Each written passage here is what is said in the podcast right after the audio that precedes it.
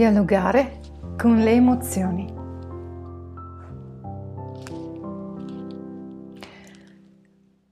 Come le altre volte mi presento, sono Monica, ehm, sono un counselor professionista nella relazione d'aiuto e mi sto formando come eh, costellatrice familiare.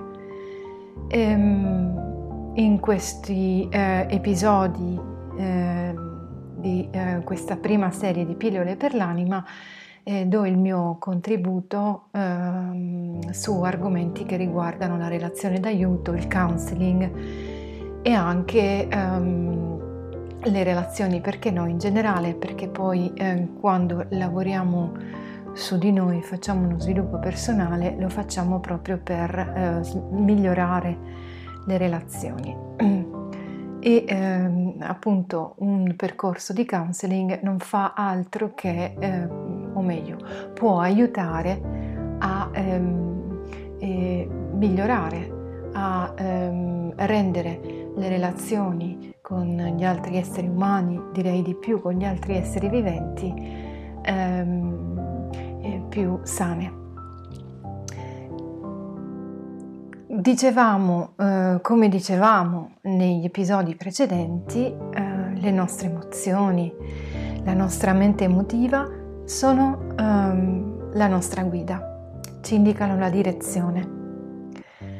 Ma se sono la nostra guida, eh, sono anche quelle con cui poco familiarizziamo, con cui fatichiamo a creare accordi. Anzi, invece di intonare il nostro strumento interiore, mm, che eh, appunto è, eh, comprende anche la nostra anima, spesso siamo stonati, ovvero abbiamo perso la nota, non la riconosciamo più, non sentiamo più il suono, non la sentiamo più come parte di noi. Eppure c'è stato un tempo in cui le riconoscevamo queste melodie, le accompagnavamo, le lasciavamo passare, le lasciavamo fluire. Era il tempo in cui eravamo bambini. Forse mh, mm, non è il caso vostro, sia chiaro, non sto parlando per nessuno di voi, ehm, forse chi sta ascoltando sa benissimo gestire le proprie emozioni, ehm, anche se la parola gestire è eh, fraintesa a volte con il controllare e sono due cose diverse, ma questa è un'altra storia. Dicevo, forse non è il vostro caso, ma per molti, molti di noi esseri umani l'esperienza di vita ci ha insegnato attraverso la scuola, la famiglia, il luogo in cui vivevamo, a denigrare le emozioni, a sottovalutarle, a considerarle poco. Tant'è che nel momento in cui ehm, riscopriamo il contatto con le nostre emozioni, ci accorgiamo di non conoscerle realmente o di non conoscerle più, ovvero non le riconosciamo, non diamo loro il valore e il posto che hanno realmente nella nostra esperienza umana. L'ultima volta eh, dicevo che la nostra eh, parte emotiva, la nostra intelligenza emotiva, esprimono una parte di noi, quella intuitiva, quella legata all'emisfero destro del cervello, quella creativa, anche divergente. E questa parte è espressa in maniera pura dal bambino. Ognuno di noi è stato bambino e quindi ognuno di noi ha memoria di quello che vuol dire essere un bambino, qualunque esperienza abbia vissuto, abbiate vissuto. E ognuno di noi, quindi, ha dentro di sé l'esperienza di quel bambino, ovvero ognuno di noi ha in sé un bambino interiore. Archetipicamente parlando, il bambino interiore è la parte emotiva, la parte senziente, quella parte di noi che ci collega con le nostre emozioni. È quella parte che, mm, proprio perché è creativa, sa come risolvere i problemi con la potenza dell'intuizione. Ahimè, come dicevamo, l'intuizione è stata messa da parte dalla nostra società ed è stata messa a servizio della mente razionale. Sia chiaro, la mente razionale non è negativa, come dicevamo l'altra volta, né, né le emozioni né eh, le cose che ci compongono, come possiamo dire, che fanno parte di noi, hanno un positivo e un negativo. Tutt'al più avrebbero un lato luce, un lato ombra, ma questa è un'altra storia. O comunque anche sono collegate, ma approfondiremo più avanti se necessario. L'intuizione viaggia molto più velocemente del ragionamento.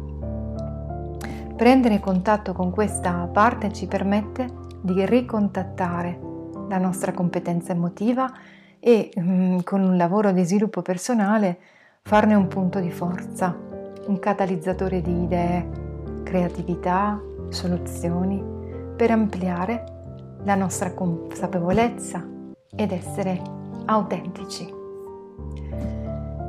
Per Jung, eh, in ognuno di noi alberga il bambino interiore che lui chiamava puer eternus o archetipo del fanciullo, che presenta ehm, come in tutte le immagini archetipiche, come dicevamo poco fa, eh, aspetti di luce e di ombra. Per eh, Eric Berne, ehm, in ognuno di noi esistono tre, mh, mm, chiamiamole figure, mh, mm, sono delle parti, dei ruoli, dei giochi, il bambino, il genitore e l'adulto, che sono in relazione tra di loro e che si riferiscono al nostro vissuto, alle nostre esperienze personali. A volte emerge l'uno, a volte emerge l'altro e ognuno di essi ha aspetti di sé che rispondono al bambino libero, al bambino adattato, al genitore affettivo, al genitore normativo. Infine, l'adulto che sta nel qui ed ora, che fa da mediatore tra queste parti, se vogliamo dire così in parole povere. L'una e l'altra di queste parti ehm, eh, hanno un aspetto eh, creativo e un aspetto distruttivo, se vogliamo anche questi chiamarli così. Parlo di parti, potrei parlare di ruoli appunto, eh, che a, assumiamo a seconda della situazione che abbiamo imparato ad assumere ehm, dalle nostre figure adulte di riferimento, quando eravamo bambini. E ehm, le assumiamo, dicevo, a seconda della situazione, a seconda delle dinamiche nelle quali ci troviamo a, ad affrontare quel determinato evento, quella determinata situazione. La possibilità di dialogare con queste parti di noi permette ehm, di allargare la nostra visione di allargare la nostra mappa, di guardare le cose da un altro punto di vista. Ci permette di vedere chi siamo al di là dei ruoli, tra virgolette, ruoli. Non si tratta quindi di privilegiare il bambino, il genitore o l'adulto dentro di noi. Mm, queste tre, eh, per dirla più correttamente, istanze, eh, queste, questi, o meglio questi tre stati dell'io. Si tratta invece di metterci in relazione con esse per poi scoprire che mm, non siamo solo queste parti, ma siamo di più. Perché um, andando oltre ad esse ritroviamo noi stessi. Non si tratta nemmeno di privilegiare la mente emotiva rispetto a quella razionale. Si tratta di permettere che si crei un varco di comunicazione tra di esse, perché la nostra essenza sta proprio in questo punto di congiunzione, di passaggio, in questo varco dove tutto si incontra e fluisce in maniera armonica. Si tratta quindi di imparare a dialogare con le nostre emozioni.